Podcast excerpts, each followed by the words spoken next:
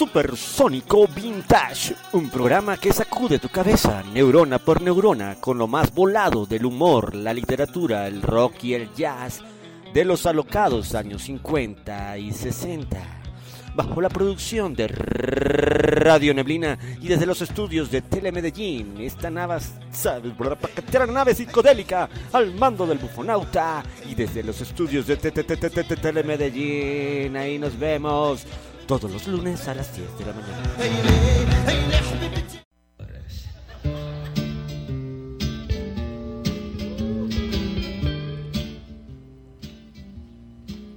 Y buongiorno, good morning, good morning, bon dia, bonjour, namaste, muy buenos días, ¿cómo se va? Muy relajados, muy relajados, pero más relajados que una pereza haciendo tai chi. Comenzamos el episodio número 4 de Supersónico Vintage, bajo la producción de Radio Neblina, gracias a la alianza de medios MAIC desde Telemedellín. Y siempre atento, en todo momento, desde los controles, el señor Felipe Castaño poniendo en orden este desorden supersónico. Y en nombre de todo el equipo de Supersónico Vintage, en nombre de todo el equipo de Radio Neblina, de Telemedellín, muchas congratulations, felicitaciones a las mujeres guerreras, siempre poderosas, empoderadas, siempre llenas de luz. Mujeres, mujeres de todas partes del mundo, hoy su día. Felicita congratulations. Eh, arrancamos hoy con una sesión que se llama Antiterapias fuera del diván anécdotas reales para delirar. Crisipo de Solos fue un antiguo filósofo de Atenas, Grecia, quien a los 73 años murió por un ataque de risa provocado por un chiste que él mismo contó. Se le atribuye al poeta Francisco de Quevedo y al rey Felipe IV un debate sobre el valor de la disculpa. El monarca sostenía que cualquier ofensa quedaba lavada por una disculpa el escritor alegaba que una disculpa deshonesta o mal planteada puede resultar peor que el hecho por el que se pide perdón. El rey retó a Quevedo entonces a ofenderlo y a encontrar una disculpa que resultase peor que el propio agravio. Apenas el rey se dio la vuelta, el poeta puso sus manos en las nalgas del rey con un buen apretón. Cuando el monarca se repuso de la sorpresa, Felipe IV escuchó las siguientes palabras. Perdón, señor, pensé que era la reina. Y así ganó la disputa el escritor al rey. De esta manera recibimos a nuestra invitada de hoy, María Gabriela Silva, mejor conocida como la maga. Será la maga de Cortázar de ese cronopio especial de Rayuela. Veremos hoy si es esa maga. Eh, ella es licenciada en medios audiovisuales, en especialización en sonido, pero tiene un montón de habilidades, todas relacionadas con el arte del cine, voz, bueno, ya la vamos a conocer. Como dijo el gran editor de sonido, Alan Split, que fue colaborador mucho tiempo de el director David Lynch. El sonido es una cosa del corazón y mi invitada también es una cosa del corazón. Me hace reír muchísimo más que muchos comediantes. Gaby Maga, para ti, ¿qué importa? Primero te presentas tú, saluda, buenos días, es tu día doble de aquí y de la mujer. Hola, ¿qué tal? Saludos a todos. Estoy súper contenta de estar aquí en el Día de la Mujer, hablando de comedia, de cine, de doblaje, cosas que me encantan, me gustan, me mueven, me emocionan. Y bueno, yo soy de Venezuela, tengo... ¿Debo decir mi edad o no? ¿Está bien si omito eso? Eh, puedes decir todo lo que tú quieras. Eh, así, este, es más valiente. Una mujer que dice su edad, bueno, eso vamos a verlo. Solo aquí en Supersónico Vintage. Ok, Una bueno... mujer que no le da miedo decir. Recientemente cumplí años. Ya estoy más cerca Ah. del cuarto piso, pero disfrutándomela muchísimo. No, vale, vale. Sí, yo tengo un truco para eso. O sea, ¿no? Es- a mí cada vez que me preguntan cuántos años yo tengo, yo le digo, imposible decirle mi edad porque cambia todos los años. ¿no? Entonces, bueno. Exacto, sí. Pero eso de que no te eh, me, me hiciste recordar, ¿no? Una frase un- de, de- de Eduardo Galeano, muy acorde para este día tan especial, que es eh, existe eh, los que los que tienen trabajo tienen miedo de perder el trabajo. Los que no tienen trabajo tienen miedo de no conseguir nunca trabajo. Los que no tienen nada de comer tienen miedo de morir de hambre. Los que comen demasiado tienen miedo de morir de gula. Existe el peor de todos, que es, el, el miedo de la mujer a la violencia del hombre. y Miedo del hombre a la mujer sin miedo. Como son cada día hoy más todas las mujeres guerreras sin miedo y los hombres más miedosos de esas mujeres con coraje, aguerridas, como nuestra invitada de hoy, María Gabriela Silva, la maga. Me encanta, me encanta. Pues sí, sí, como iba diciendo, soy, digamos que una maga independiente, hago bastantes cosas, soy freelance y he trabajado en internet, o sea, remoto desde hace ya más de cuatro años con muchas cosas, clases, doblaje. Ya lo escucharon, una maga independiente. Si tienes Sí. alguna persona que quieres de- desaparecer de tu vida, pues contrata los servicios de la maga, ya los Sí, desaparecerá. Sí, sí. Les puedo dar consultorías al respecto. Ajá. Mira, Y- Gaby, Gaby Maga, para ti, ¿qué importancia tiene el sonido en el cine de la comedia? ¿no? Porque es raro, eh, o sea, el, el sonido eh, es una parte importantísima del cine y en la comedia yo creo que tiene un atributo. que ¿Cómo lo ves tú? ¿Cuál es tu opinión? Yo pienso que como la comedia es subjetiva, el sonido también es muy subjetivo, ¿no? Evoca diferentes memorias, emociones según la persona. En mi caso en particular, el sonido puede agregar un, un toque significativo al contexto de lo que se está dando, al chiste, a la frase, al, personaje. Para mí es súper importante el sonido en la comedia. Un, son- una, un gesto, una palabra o la manera de decir una palabra puede desatar en mí una risa incontenible, ¿sabes? Entonces, eh, con respecto a, los sonidos em, diegéticos o a los sonidos que se dan dentro de la narración, pienso que es muy importante, que se debe cuidar mucho, ¿no? Sí, yo lo veo también eh, el, eh, eh, el sonido, incluyendo pues no solamente efectos especiales, sino la música también, es, es, es un personaje más. Yo, yo lo veo como un personaje más ahí como etéreo, ¿no? Como intangible a veces, pero un personaje más. La clave de la comedia, Gaby, es una fórmula simple y complicada a veces, eh, que porque el humor es drama más tiempo. ¿Puedes nombrar o enumerar películas de comedia que te hayan impactado y hayan perdurado a través del tiempo desde que las vistes? Mm, Bueno, sí, ahora, ahorita mismo con los títulos estoy un poquito, un poquito olvidadiza, pero eh, cuando fui a la escuela de cine y descubrí Monty Python, todas sus películas me, me impactaron mucho. La vida de Brian es una de ellas, como la reformulación de esa historia es buenísima.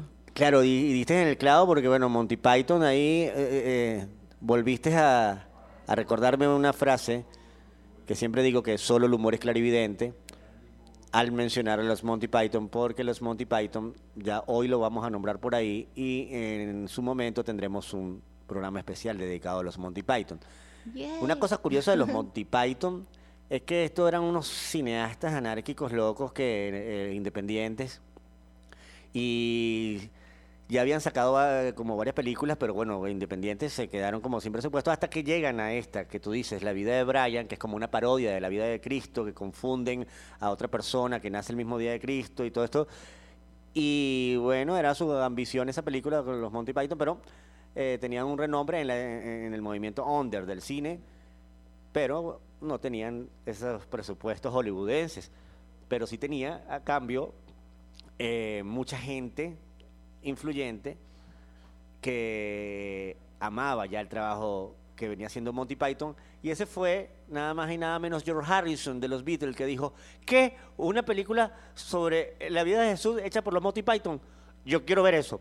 Y dio toda la plata para hacer toda la producción y todo lo que necesitaran nada más para verla. Lo que, lo que la gente de Monty Python dijo, bueno, eso se considera y pasó a la historia como la entrada de cine más cara que alguien haya pagado por ver una película. Y es muy importante eso, hablaremos después.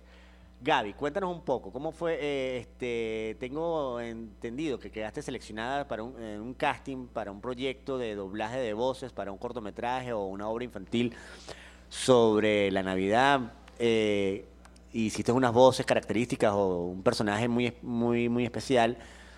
Creo que se estrenó en el Teatro Pablo Tobón. ¿no? Cuéntanos un poco cómo fue esa experiencia del personaje y de todo, pues. Ok, En, en esa obra quedé para dos personajes, de hecho. Entonces era una computadora, una inteligencia artificial con mucho carisma. lo cual fue un reto porque uno se imagina estas voces artificiales como robóticas. Sí, todo así como robotina, tres, cuatro. Sí, y el director me pidió lo contrario. No, quiero que sea muy carismática, muy emocional, que grite de la emoción. Y yo, wow, ¿cómo grita una computadora? ¿Sabes? Claro, una más humanizada. Yo creo que él sabe algo que nosotros no sabemos sobre el futuro de la humanidad dominado por robots y computadoras. La inteligencia artificial se viene con unas cositas. ¿Y, ¿y qué sentiste? ¿Cómo fue todo el proceso? Bueno, te decía que queden dos personajes. El otro era un personaje como de una niña, bueno, una, un objeto animado, una lamparita y el proceso fue muy similar para los dos. Definimos los personajes, que sus características, su motivación y más o menos el tono que queríamos para cada personaje. Y ya después em, definimos también las emociones de cada frase, porque en doblaje lo haces por líneas, ¿no? Claro. La intervención o tu, tu actuación va por línea, a menos que seas muy profesional y puedas ir con párrafos largos. Pero eh, fue para, para hacer teatro, mi primera vez en teatro fue bien, fue, creo que fue muy llevadero, muy fácil, porque realmente no hubo como una sincronización. Usaron mis voces con los personajes y ellos ya se amoldaron al, al ritmo que yo le imprimí a cada personaje. Así que no fue tan difícil como el doblaje tradicional donde tienes que sincronizar con algo que ya está hecho. Claro, claro, sí. Es el doblaje que yo he hecho. Eres una computadora y una mm. lamparita. Sí. ¿No? Muy, muy, muy Pixar eso, ¿no? Sí, Candelaria es la lamparita. Candelaria es el nombre del, sí, de la lámpara del personaje. Sí. ¿Y, y, el de la computadora? Red. Red. Red y, Candelaria. Ajá. y no podría eh, dar una demostración así de esas voces, ahí a ver qué tal un poquito. Sí, ¿cuál quieres, Red o Candelaria? Eh, empecemos con, con, Candelaria. Creo que fue primero fue la lámpara en, la humanidad y después fue la computadora, ¿no? Puede ser, sí, primero hágase la luz. A ver, a ah, ver. Que Candelaria era como... la dirección del, del director, valga la redundancia, era como una, una adolescente mimada, algo así, ¿no? Entonces Candelaria decía no puede ser. Es que me apagaron todas las luces y yo era la responsable de encender todas las velitas de Navidad. ¿Y ahora qué voy a hacer? excelente, excelente. Esa era la lamparita, ¿no? Esa era la candelaria. ¿Y la computadora está humanizada, gritona, alegre, chillona? Yo intenté hacerla más sofisticada porque siento que así suenan los AI, ¿no? Las ah, inteligencias artificiales e iba algo así como... Hola amigos, bienvenidos a esta historia de Navidad. Oh, me emociona tanto poder contarles la historia de Candelaria. Es una historia llena de aventuras y regalos. Algo así era. qué, loco, ¿no? Yo pensé que en cualquier momento ibas a decir, llame ya al 555. Puede llamar ya al 55234 Telemedellín. Bueno, ahora vamos a un pequeño corte, dejándolos eh, con este alocado ritmo del clásico del humor musical del señor Virulo, el cantor postmoderno.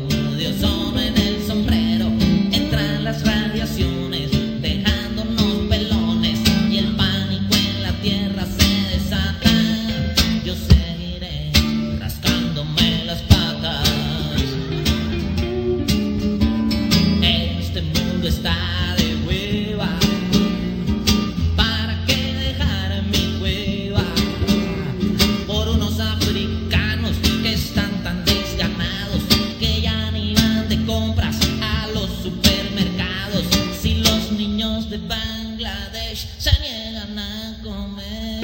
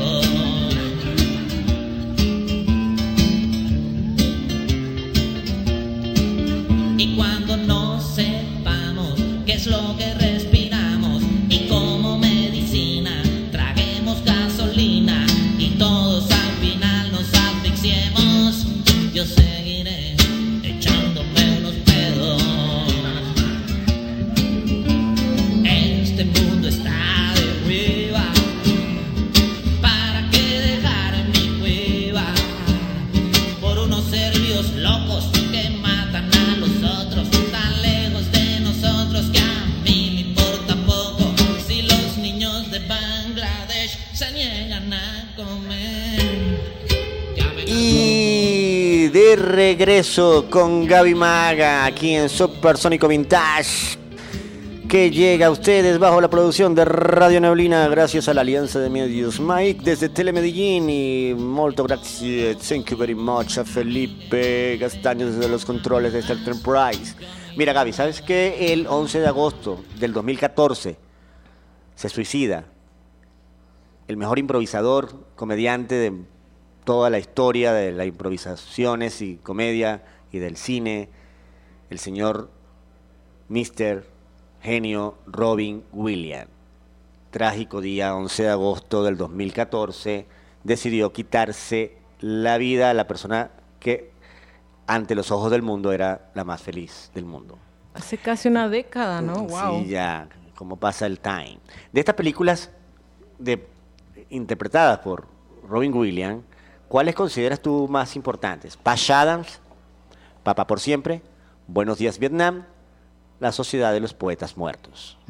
Qué difícil pregunta. Sí, para mí es. Yo, te lo- por eso yo estoy feliz porque yo soy el que hago la pregunta. si yo tuviera que responder yo, me voy a tener un problema. Um, digamos que por la influencia de la película, quizá Patch Adams fue muy, muy relevante en su carrera.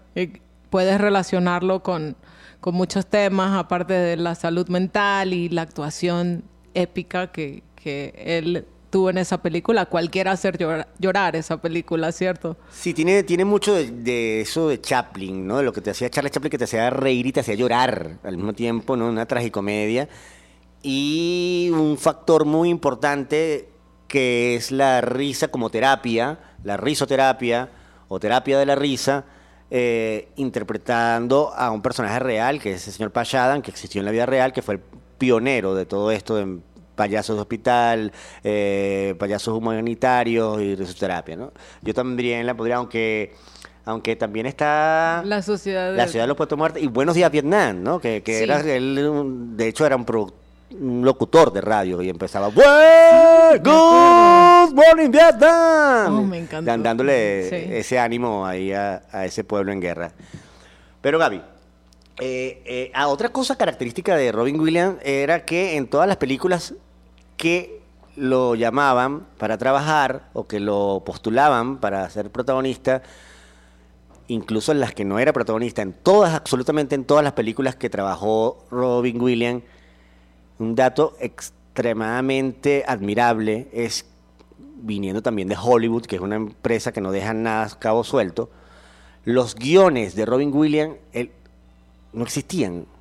O sea, en la película podían haber un montón de personajes, pero a Robin Williams no le daban el guion. El guion de Robin Williams lo que tenía eran algunas sugerencias, porque él improvisaba casi todo y era imparable y también insuperable en lo que hacía, ¿no? En ese mismo orden de idea, Gaby Bárbaro, Gaby bárbaro. era una bestia brutal.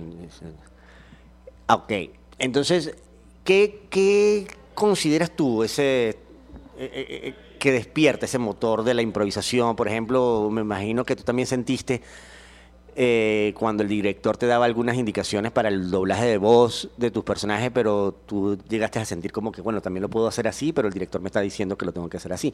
¿Qué, es, qué activa ese, ese motorcito de la improvisación o, de una idea creativa en el momento?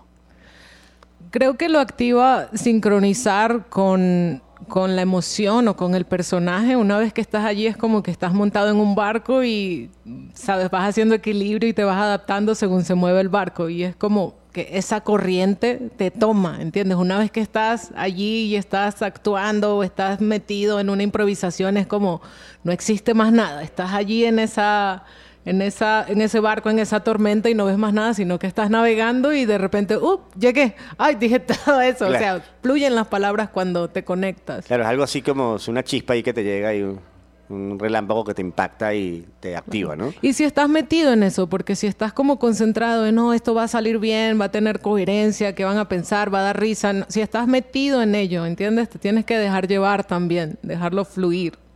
o dejarlo fluir y combinado con el trabajo de doblaje de voces y combinado con el Día de la Mujer, eh, me hace recordar a una de mis comediantes eh, favoritas, de todas las mu- mujeres comediantes de todos los países, que hay bastantes, hay un montón y todas muy rudas, muy buenas, cada una en su estilo. Pero para mí Sarah Silverman es una cosa rara dentro de la comedia y por ser tan rara es excelente. Ella hizo un doblaje, ¿ves? En una animación muy que tuvo mucho impacto esa, esa película en su tiempo. Háblanos un poco de, de- de- esa peli y de qué te pareció el doblaje de Sarah Silverman en ese personaje. Ah, yo amo a Sarah Silverman, me encanta su personalidad, su energía, su carisma. Y no solo ha hecho un doblaje para una película, ha hecho varias, ha hecho series y, y ha hecho personajes eh, masculinos también. Pero esta película que mencionas, la de Wreck-It Ralph, que fue una película eh, de animación bastante popular, bastante, o sea, llegó a mucha gente. Eh, y también tuvo una parte 2, ella hizo Vanellope, la, la princesita gamer, que es el segundo personaje principal junto a Ralph. Y creo que la buscaron por su parecido con la voz de la chilindrina, la del chavo. Ella fue la voz principal en español. Claro, que la actriz de la, chilindri- que hace la- de la chilindrina es la que Ajá. hace la, voz en español, de ese mismo personaje. Sí, y ese personaje fue como pensado en ella. Si miras los moñitos, el cabello, todo. Sí. Y de, buscaron a alguien que tuviese un registro parecido. Similar, Y ¿no? encontraron a Sarah Silverman. Pero Ah. ella le, ag- le agrega su propio toque en inglés. Es Claro, buenísimo. y, pero aparte del toque de inglés, eh, yo creo que es que la pensaron muy bien porque la actriz de la chilindrina pues encajaba en esa, en esa frecuencia, ese tono de voz, pero la personalidad así rebelde ante todo eh, eh, encaja también con Sarah Silverman, entonces fue una combinación perfecta, ¿no? Eh, Ralph el Demoledor en su título en español, ¿no? Eh, en inglés, eh, no sé si será, porque aquí hay una costumbre rara de cambiarle Sí. No. los títulos cuando llegan a- al español. En inglés significa rómpelo, Ralph. Rómpelo, Ralph. Sí. Y aquí Wreck-It Ralph. Claro, no. eh, Hay, hay- hay doblajes en, en la primera película que yo vi del Hombre Araña. eh, era una producción independiente españoleta. Y ellos son muy orgullosos con su idioma. Y no era Spider-Man ni tampoco era el Hombre Araña. Decían, oye, Orlines, que ha llegado el trepamuros. No, no hagan eso, no hagan eso. Pero bueno, hay una cosa muy interesante que viene a continuación, pero después de este segundo corte, para deleitarnos con los maestros del humor musical, Le Luthier y su tema Paz en la Campiña.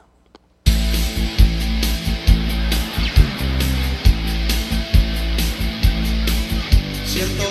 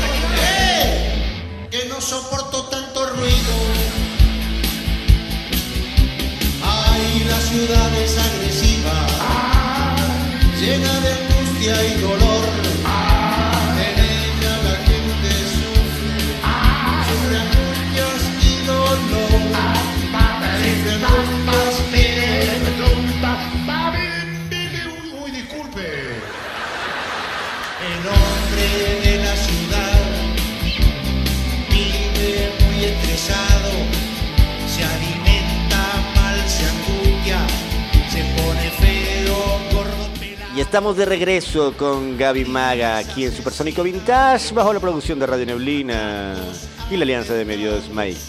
Ahora, Gaby, cuéntame, dime, tell me, ¿cuál crees que es la gran diferencia o las diferencias que hay entre el cine de humor de la época de Charles Chaplin, Buster Keaton, los hermanos Mark Cantinflas, con el cine de comedia de actualidad? Mm, bueno, pienso que hay muchas más similitudes, ¿verdad? Que diferencias. Sin embargo, el tratamiento de la historia ahora es más refinado, ¿sabes? Los, los planos y los recursos visuales. Las actuaciones también son como más naturales, se inclinan hacia la vida normal, la naturalidad y antes era como más teatral. Sin embargo, eh, eso, veo muchas similitudes todavía. Siento que todavía hay como ese humor físico y también eh, reforzado con los efectos especiales y, y las, ¿cómo se dice eso? Las tramas también son bastante similares. Solo que ahora el cine actual incorpora las nuevas temáticas, ¿no? Lo, lo de los... um, Claro, va cambiando, va, Sí. va avanzando la tecnología, la humanidad y se van agregando temas, ¿no? Claro, y las formas de relacionarse, ¿no? También los humanos, las citas, los eh, géneros, ¿no? La nueva integración de géneros, los, Claro. los niños manejando tecnología. Yo sí veo que, que, que antes se trataba, era como más orgánico, como más artístico y habían como más historias, ¿no?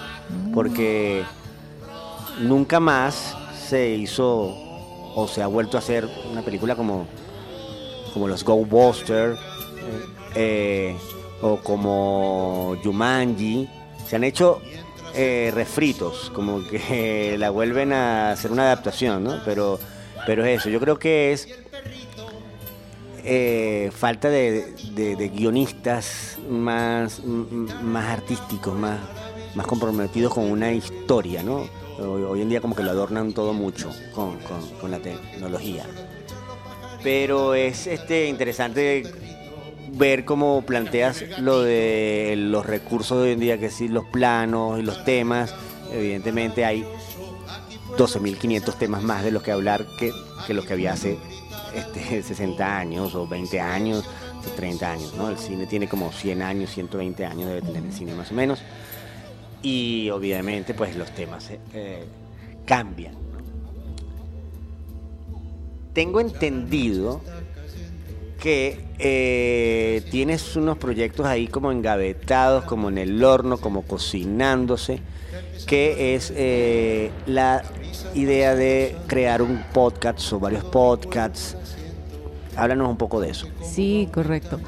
Bueno, cuando llegué a Colombia combiné más o menos mis conocimientos de medios audiovisuales con el idioma inglés, que hablo aparte, pues soy bilingüe. Y estuve viajando por Colombia y me vi inspirada en, en otras mujeres, por cierto, Claro, en su día Eh, felicitaciones a todas. Sí, que viajaban solas, que trabajan en línea y que en ese momento me abrieron las ventanas a un mundo diferente de posibilidades de, de trabajo, de experiencias y ese proyecto quedó allí eh, para hablar de cómo puedes lograr eso también como mujer. Es un proyecto para mujeres, se llama Musas del Camino y es un podcast para hablar de, de estas Musas chicas y sus Camino. historias. Sí, Musas del Camino. Sí, mujeres de todo el mundo que se han atrevido a romper los paradigmas y viajar solas. Uy, ya quiero escucharlo, ya quiero escucharlo, ya quiero escucharlo, ya quiero escucharlo. Sí, el otro proyecto que tengo es de padres solteros, padres y madres solteros.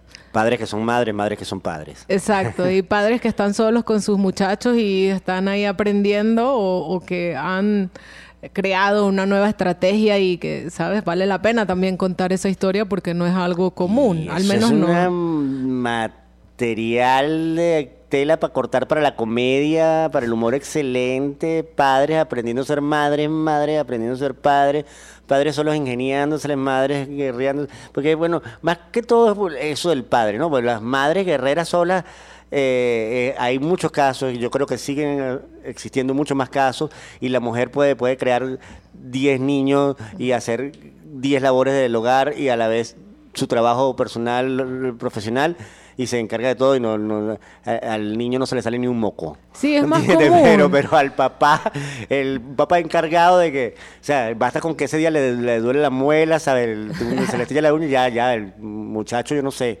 llama a la Cruz Roja. Ese, hay mucha materia de comedia ahí en eso. Sí, y si eh, mencionas que es un padre soltero, de una te abre la curiosidad. ¿Cómo hace? ¿Cómo Claro. lidia con eso? ¿Cuántos hijos tiene? Claro, es una locura así que, o sea, ¿cuá- ¿cuántos ceros tiene en su cuenta bancaria? Porque yo creo que muchos lo, lo resolverían así, no, pero bueno, nada, o sea, Sí. ¿qué? Cocina, no, no, no, yo todo lo resuelvo con, con la comida por teléfono, todo, pero sí, y, y que Y- lo, y que lo, ve- ver todo eso en un formato podcast donde se pueda hablar de todo esto es súper interesante, ya quiero, a propósito de eso, Gaby, Qué bueno que mencionas tu proyecto de podcast.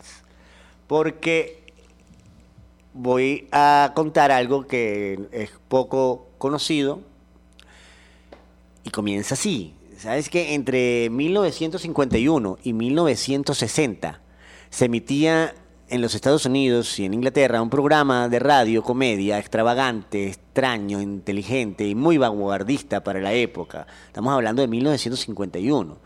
Este programa de radiocomedia estaba a cargo de los humoristas británicos Spike Milligan, Harry Secombe y el gran Peter Seller. Después de la Segunda Guerra Mundial, estos cómicos lograron lanzar dardos de esperanza y volver a unir a un mundo que estaba pues devastado por la violencia de todo lo que conlleva la guerra, con una marca irreverente de comedia que se llamó The Goon Show. The Goon Show era el nombre de este programa radiofónico y dejaron una gran huella en el humor de esos tiempos. Crearían una escuela y tendencia, tanto así que inspiró a grupos como los ya mencionados Monty Python. Mucho de lo que eh, hicieron o crearon los Monty Python fue inspirados en The Goon Show. Inspiró incluso al mismísimo John Lennon para muchas de sus actividades como, como pacifista y, y, y esas cosas irreverentes con las que salía John Lennon y Monty Python, todo es The Goon Show, donde estaba, fueron los inicios de Peter Seller. Eh, lo que estos humoristas hicieron no se había hecho nunca antes en la radio, fue un programa con un guion de 30 minutos, elaborado con una especie de collage sonoro dadaístas y diálogos surrealistas, eh, que estos comediantes darían también voces a personajes que interpretaban en cada episodio. Eh, The Goon Show fue tan innovador que más de 60 años, creo que han pasado más de 60 años, 60 años después, siguen influenciando a la radio y el humor. Ya que todo lo que se hace actualmente en los podcasts, que venimos hablando de los podcasts, todo lo que se hace actualmente en los podcasts de comedia, en los, incluso en los más virales, tiene su origen en The Goon Show, que es un fenómeno de los podcasts que la gente puede creer que es un fenómeno moderno, de esta era online, ¿no? Eh, Pero ya lo habían inventado estos geniales y legendarios humoristas en 1951. ¿Cómo te parece The Goon Show? Inicios del gran Peter Seller. Me encantó. ¿Cuánto? No ¿Cuándo, sabía. cuándo, cuándo salen esos, esos podcasts tuyos? Más o menos, ¿cómo va ese horno?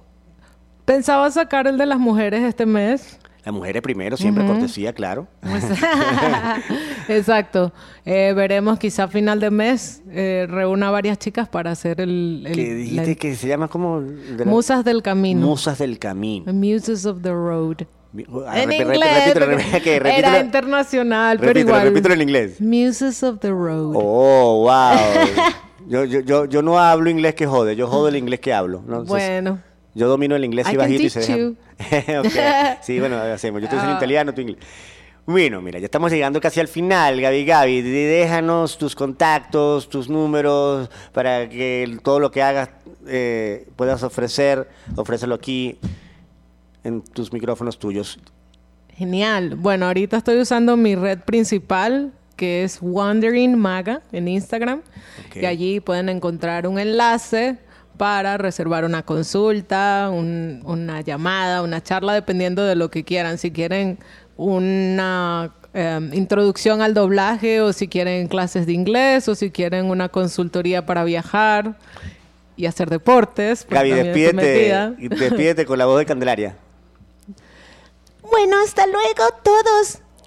Ok, contra el mal, la hormiga atómica de Supersónico Vintage se despide. Esto se acabó y nos vamos dejándolos con Leo Maslía, compositor uruguayo humorista. Leo Maslía y no me agarras más.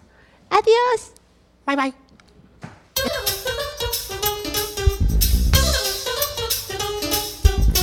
Creo en Dios, creo en Buda, creo en el I Ching, creo en todos los mormones y en el Tao Te creo en Cristo y en Jesús y los ayatolas, y te juro por Dios que creo en Satanás, creo en platos voladores, creo en el también creo en el odio y creo en el rencor, creo en el pastor Jiménez, creo en Rasputin, y hasta tengo una secreta fe en Tribilín, pero a vos ya no te creo, no te creo más, no te creo ni la hora, ya no me engañas, y no sé si estás mintiendo o es que deliras, pero sé que vos a mí ya no me agarras más.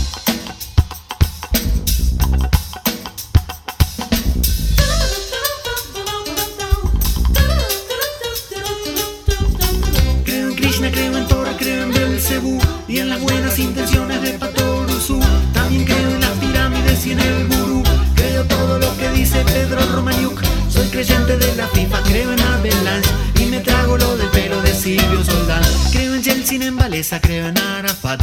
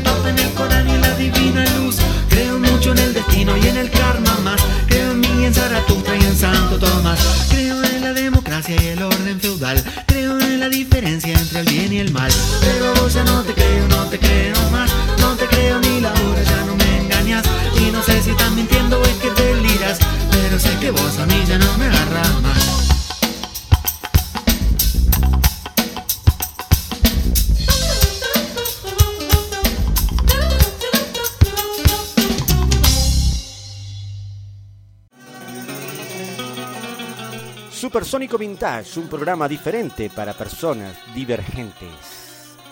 Sigue escuchando esta irreverencia radiofónica y atraviesa una realidad aparte. Desde los estudios de Telemedellín, todos los lunes a las 10, bajo la producción excelente de Radio Neblina. Ahí nos vemos.